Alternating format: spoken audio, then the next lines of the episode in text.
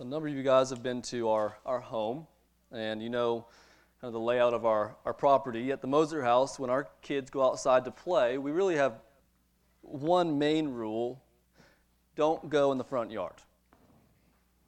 Right? You kids know that. Don't go in the front yard. Now, the reason we have this rule is because even though the front yard in itself uh, would be a nice area to play in, at the edge of the front yard, there's a steep drop off down to a busy street. And not only that, but while the front yard gives the appearance of being somewhat flat, that drop off begins further into the yard than you would think.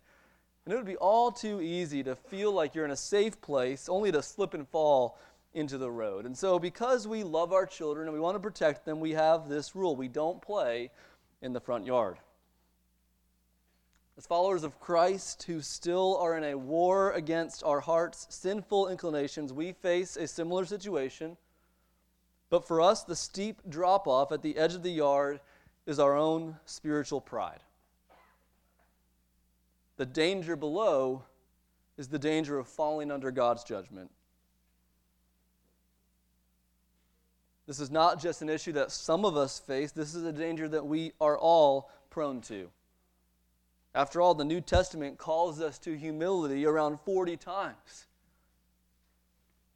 Read between the lines. Pride is a problem for us. But the good news this morning is that we have the protective instruction of Jesus. And Jesus is able to keep us from falling.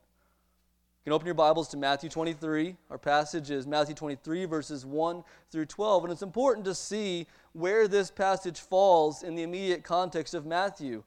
Last week we were in Matthew 22 and we saw the Pharisees' opposition to Jesus and their inability to recognize that he really is the Messiah. In the second half of Matthew 23, what we're going to see is Jesus pronouncing God's judgment on these Pharisees for their hypocritical religion and for not coming to Him. So, so we have their inability to recognize Jesus in their religion and then the judgment that Jesus pronounces on them. But before we get to the judgment, in between these two sections, what we see in this morning's passage is that Jesus gives instructions to the crowds and to the disciples. It's in the context of the Pharisees' unbelief and the judgment that they face that we can see that Jesus' instructions here are meant to protect us from the pitfall of spiritual pride. These instructions are meant from the heart of Christ to call us away from the danger that these religious leaders of Israel have fallen into. He wants to call the crowds, uh, those who would truly follow him, his own disciples, away from the danger of spiritual pride into the safety of following him. Listen to God's word this morning, Matthew 23, verses 1 through 12. Then Jesus said to the crowds and to his disciples, The scribes and the Pharisees sit on Moses' seat. So do and observe whatever they tell you, but not the works they do. For they preach, but do not practice. They tie up heavy burdens, hard to bear, and lay them on people's shoulders, but they themselves are not willing to move them with their finger. They do all their deeds to be seen by others, for they make their phylacteries broad and their fringes long. And they love the place of honor at feasts, and the best seats in the synagogues, and greetings in the marketplaces, and being called rabbi by others. But you are not to be called rabbi, for you have one teacher, and you are all brothers. And call no man your father on earth, for you have one Father who is in heaven. Neither be called instructors, for you have one instructor, the Christ. The greatest among you shall be your servant. Whoever exalts himself will be humbled, and whoever humbles himself will be exalted. This morning, we're going to see three instructions, three protective instructions that Jesus gives to call us away from the pitfall of spiritual pride Three instructions that Jesus gives to call us away from that pitfall and the danger that comes of divine judgment to the spiritually proud. Three instructions, just like we say, don't play in the front yard. Three instructions to keep us from that pitfall and that danger. The first instruction is this don't follow the self righteous.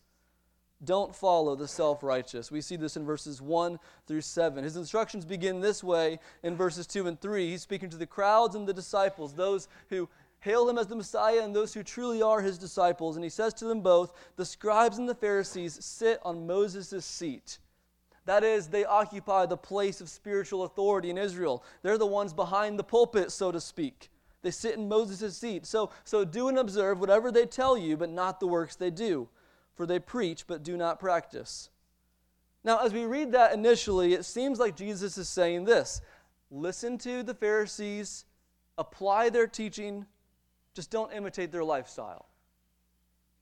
It's what it sounds like Jesus is saying. Listen to their teaching, just don't follow their lifestyle. The only problem with that, however, is that nowhere else in the New Testament do we get a hint of Jesus saying, listen to the Pharisees' teaching. Nowhere else do we see Jesus ever commending the teaching of the scribes and Pharisees. In fact, he does just the opposite. Look back with me to Matthew 15. Just flip back in your Bible a few pages.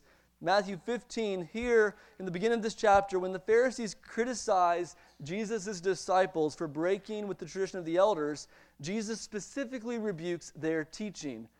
Look at what Jesus says to them in Matthew 15, verses 4 through 6.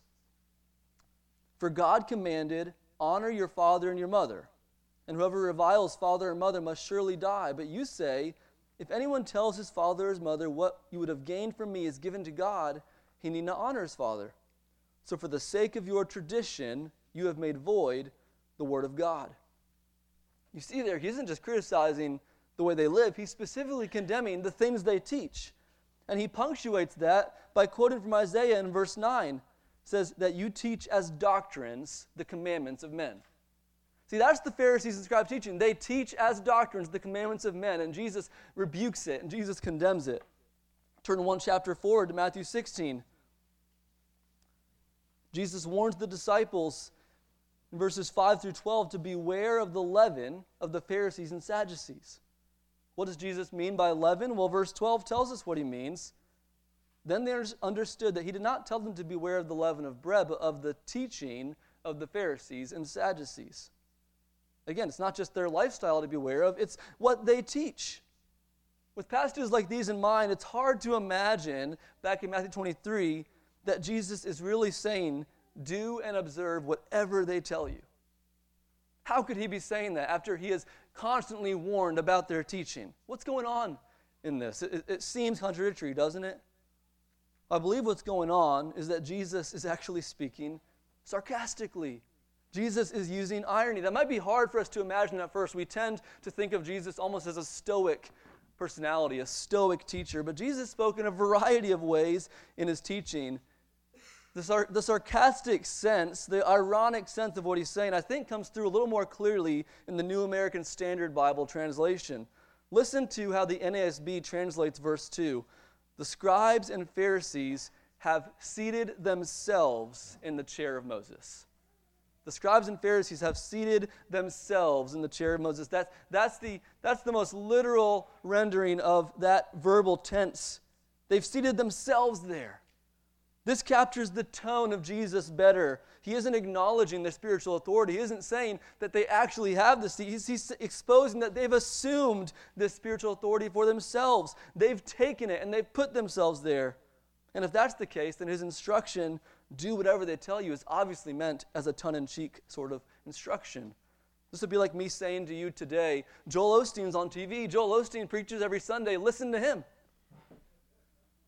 Jesus isn't acknowledging value in the scribes and Pharisees' teaching. He's publicly calling them out as hypocrites. And his warning is very simple don't follow them. Don't follow them. Now, this would have been shocking to the crowds. The scribes were like today's seminary professors. The Pharisees were the ones who pursued holiness with the utmost discipline. We tend to think of them as the bad guys because of how trained we are in understanding the New Testament and their place in it, but in their day and age, they were the leaders. They were the spiritual authorities. Their authority was unquestioned in Israel. And so Jesus goes on to give reasons for this instruction in verses 4 through 7. Listen, there's two things about the scribes and Pharisees that Jesus points out to, to help them see you should not follow these people. First, he says they are all law and no grace. They're all law and no grace. Look at verse 4. They tie up heavy burdens, hard to bear, and lay them on people's shoulders, but they themselves are not willing to move them with their finger.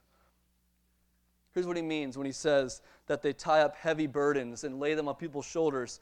He's saying their preaching, their teaching consists entirely of precepts to be followed, of laws and regulations and traditions to be kept. This preaching of the law was a heavy burden on the people. They couldn't do it, they couldn't ever be good enough. But what's worse is that they taught this law, they laid this burden on the people, but then they didn't follow up that preaching of the law with the encouragement of grace.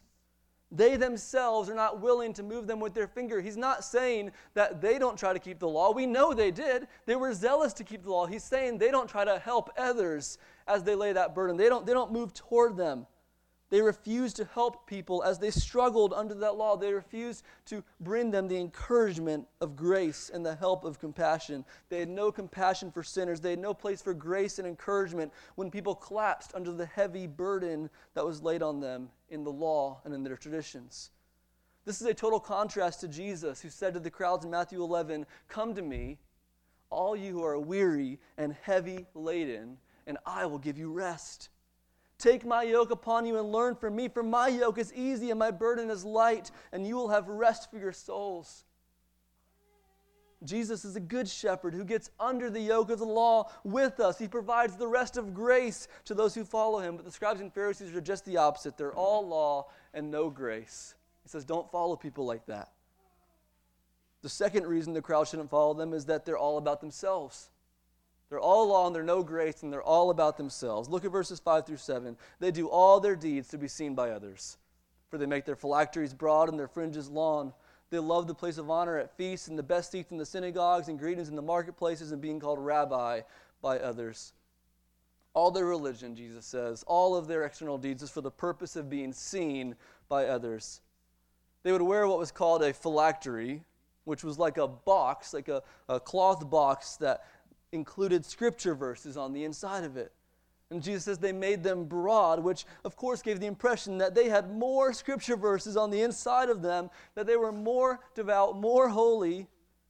Likewise, they made their tassels long. The tassel was a symbol in the Old Testament of God's commandments. As you walked and saw the tassel at the end of your cloak uh, moving back and forth, it would remind you of God's commandments, but theirs were extra long. They made them extra long, which, which of course showed people we are serious about God's law. Now, we don't have phylacteries and tassels today, but you know what we do have? We have social media. Listen, while it's not sinful to post spiritual content on Facebook or Instagram, what an opportunity there is in social media for spiritual pride. What an opportunity there is to be seen by others as someone who is a serious minded follower of Jesus. If we're not careful, we might find that we are falling into the same trap as the scribes and Pharisees. And why did they do these things? Why would we do these things? Jesus says it was because they love recognition. They love to be the guest of honor. They love to be the ones in front of people. They love to be recognized as spiritually influential. They love it when someone likes their post or shares their post with their Bible and their coffee. Jesus says to us today don't follow people like this. Don't follow so called spiritual leaders who are actually self righteous and self serving, because if you do, you'll fall under the same judgment that they face. Now, that's not a flattering picture of them, is it? And before we move on, it's worth asking the question why would we follow people like this? Why do we follow people like this? In light of his words, it would seem obvious that we shouldn't attach ourselves to self righteous, self serving spiritual leaders, and yet so many do. Why is that? Why would we fall prey to that? And here's why because systems of self righteousness satisfy our spiritual pride. Systems of self righteousness satisfy our spiritual pride because we love to be seen by others. We love to be praised by others. We feel better about ourselves when the things that we do are seen and esteemed by others. That's our hearts. We feel better about ourselves when the things that we do are seen by others and they're esteemed by others. We like that. We're drawn to following self righteous leaders because we want what they have. We crave the praise of man. But, church, remember this morning what Jesus said in Matthew 6 they have received their reward. The self righteous may receive praise from man in this life, but that is all they will receive. And once this life is over, they will receive eternal judgment from the Lord, and so will all who follow them. I want to make this first instruction this morning specific to us in application and warn against two types of teaching that I believe we need to watch out for at Redeemer. Two different types of teaching that I believe we could be susceptible to. First, don't follow systems that emphasize self esteem and self sufficiency. Don't follow systems that emphasize self esteem and self sufficiency. These are nothing more than a modern secular system of self righteousness. Any system, any teaching, any book, any, anything that continually calls you to believe that you are enough and that you have inner strength and that doing certain things is the key to you finding fulfillment and happiness, any system like that is a system that leads you away from Christ. You are not enough. You don't have inner strength. Fulfillment and happiness will not come by you doing such and such. Only Christ is sufficient. Only Christ can give you true strength. Only Christ can bring you true fulfillment. So run away from any system that emphasizes self esteem and self sufficiency. And they're everywhere. Watch out for those. Second, don't follow teachers or ministries that have a condescending tone toward other teachers or ministries.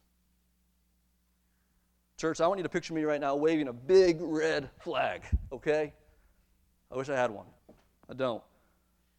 The world of Christian podcasts, the world of articles, what's online, this is a dangerous world for us. There are ministries out there that we may be theologically like minded with, but the tone of these ministries is unloving and ungracious toward other Christians. Don't be fooled if they appeal to the importance of truth. We need to stand for the truth. Yes, truth, but truth and love must always go together. Any system that speaks in a derogatory way of another Christian, another church, another ministry that's condescending or that's triumphalist about their own position, any of those, I want to appeal to you to run away from those. Get away from those ministries. Get away from those teachers that have a condescending tone. They will feed your spiritual pride and lead you away from Christ.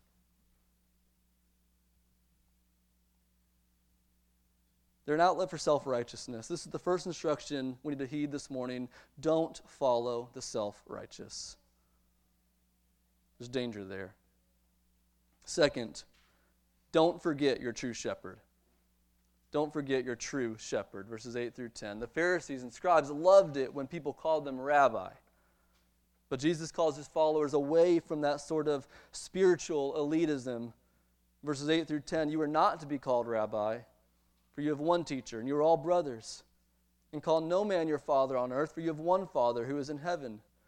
Neither be called instructors, for you have one instructor, the Christ. Now, again, when we first read this, it seems like Jesus is prohibiting his followers from using any title to designate someone as a spiritual authority. Don't be called rabbi. Don't call anyone your father. Don't be called an instructor. Is that what Jesus is doing? Is he saying don't use titles to designate spiritual authority? Is he saying we should never use titles like that in church? The problem with that is that the New Testament church clearly did use titles to designate spiritual authority. Included elders and apostles and prophets and evangelists and deacons and pastor teachers. Paul even referred to himself as the spiritual father of those he led to Christ. So we need to understand that Jesus' teaching here was not taken by the disciples in an absolutely literal way where they stopped using all titles whatsoever. Jesus' instructions here aren't meant to prohibit spiritual authority and titles for spiritual authority as much as they are putting spiritual authority in its proper place, in its proper perspective. Being called rabbi must not lead you to presume that you're better than your brothers. Calling someone father must not cause you to forget that you have one father in heaven. Being called instructor must not obscure the fact that Jesus Christ is the one we are truly learning from and following. To use Joey as an example, the point of these instructions isn't so much to determine if we should call Joey Pastor Joey or Brother Joey or just Joey. Any one of those is fine. The point of these instructions is to remind us, in light of our temptation to spiritual pride, that none of us are spiritually elite and that all of us are equally in need of our one shepherd, Jesus Christ. That's the emphasis. One place where we see the heart of Jesus' teaching coming out is in 1 Peter chapter 5. I want you to turn there with me because there's a few things that we can see in 1 Peter 5. Remember, this is the same Peter that Jesus said would be the rock on which he would build his church. This is the same Peter who became the leader of the apostles during the days leading up to Pentecost. This is the same Peter who stood up and, and birthed the early church through his sermon. But in 1 Peter 5 1, when he addresses the elders he's writing to, he says, So I exhort the elders among you as a fellow elder, not as an apostle, not as your authority. No, Peter says, I exhort you as someone who shares in your ministry he doesn't write as someone who's above them, he writes as someone who is in it with them, as a fellow elder.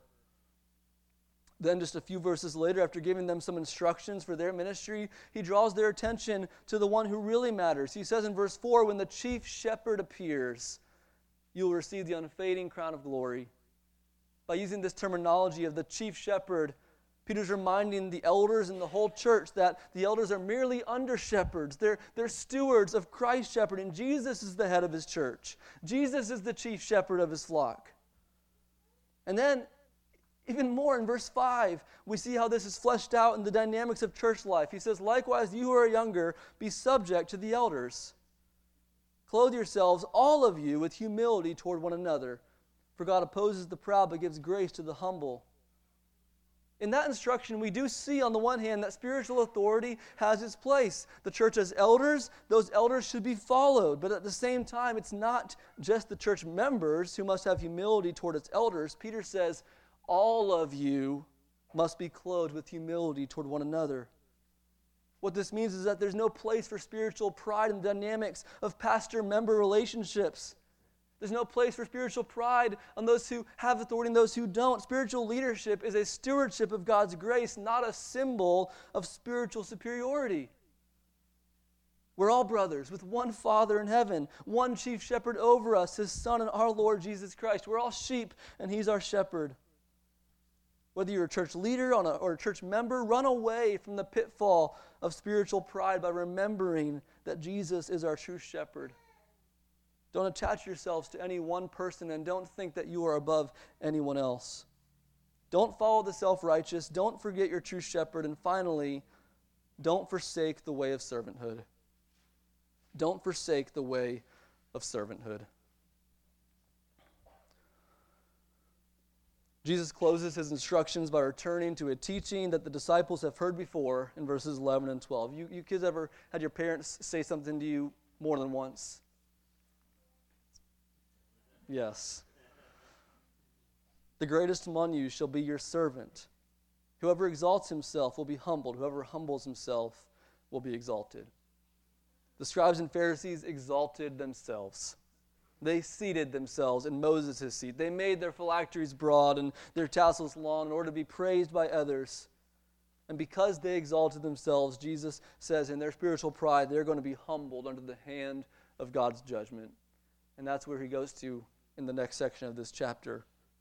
But Jesus says that there's a better way, a different way than self exaltation. The one who exalts himself will be humble, but the one who humbles himself and becomes a servant will be exalted to the joy of life in God's kingdom. You see, the way of servanthood doesn't run along the edge of the pitfall of spiritual pride. The way of servanthood is not a path right along the edge where you might fall into spiritual pride. When our children are playing in the backyard, we don't need to worry about the front yard. And likewise, when we truly humble ourselves before the Lord and embrace the way of servanthood, we cut off spiritual pride at its root. Spiritual pride and servanthood do not coexist. Now, of course, there's a worldly way. There is a worldly way of embracing servanthood that has no power against pride. This is evident by how many secular books there are today that have embraced and teach what's called servant leadership. Many secular books talk about servant leadership. Many secular leaders have discovered, get this, they've discovered that those under their authority are more responsive to a boss who works with them and who demonstrates care for them than for a boss that threatens them and from an ivory tower. It's like, wow. Most of us, well, of course they do. That's, that's no secret. Here's the problem secular servant leadership is still rooted in self sufficiency and selfish ambition. Serving others in your own strength and for your own ends is not what Jesus calls us to. He's not saying become a servant to get what you want. That's, that's still self, spiritual pride. What Jesus calls us to is a servanthood that stems from humility. The one who humbles himself and becomes a servant. The only thing that humbles the heart for this kind of servanthood is the servanthood of Christ himself. Any true form of servant leadership must be springing from a vision of Christ himself as our ultimate servant. I mentioned that the disciples have heard this teaching before. Back in Matthew 20, verses 26 to 28, here's what Jesus said. He explicitly connected his call to servanthood with his mission of servanthood. Whoever would be great among you must be your servant. Whoever would be first among you must be your slave, even as the Son of Man came not to be served, but to serve and to give his life as a ransom for many. So, to consider this morning the servanthood of Jesus. First, I want you to consider the greatness that Jesus left behind. The greatness that Jesus left behind, even as the Son of Man came. Even as the Son of Man came. When Jesus says that he came, he doesn't mean that he came from Galilee to Jerusalem. He means that he came from heaven to earth. He means that he came from the glory of life with his Father in heaven to the brokenness of life with us sinners here. Jesus came from the position of ultimate authority over all things, and he became a part of his creation. The Son of Man came. Second, consider the posture that Jesus assumed not to be served, but to serve. He wasn't born in a castle, he was born in a manger. He didn't grow up in Jerusalem, he grew up in Nazareth. He wasn't trained by an influential rabbi, he was trained by a carpenter. He didn't enjoy a life of luxury, he embraced a life of poverty. When Jesus came, he didn't assume a position of exaltation, he took on the posture of a servant. Why? Well, consider the mission that Jesus came to accomplish and to give his life as a ransom for many. Jesus left heaven and became a servant because he had a mission, and that mission was to save sinners like you and me. He came to die on the cross as a substitute for those who deserve to die. He came to bear the punishment that sin deserves so that those who place their trust in Him will never have to bear that punishment. He came to give His life for ours so that through His death and resurrection we can be forgiven and be exalted to eternal life with Him. The Son of Man came not to be served, but to serve and to give His life as a ransom for many. Church, spiritual pride cannot live when the eyes of our hearts are fixed on the one who died for us. Spiritual pride cannot live when the eyes of our hearts are fixed on the one who died for us. There's no place for spiritual pride when we grasp that our sin required the sacrificial death of the Son of God. This is why we sing the words When I survey the wondrous cross, when I see it, when I survey, when I look at the wondrous cross on which the Prince of Glory died, my richest gain I count but loss and pour contempt on all my pride. Spiritual pride dies at the cross. And all that remains is a heart that says to Christ, I want to live for you, I want to honor you, I want to love you, and I want to serve you. And in reply, we hear Jesus say, Then walk on this same path.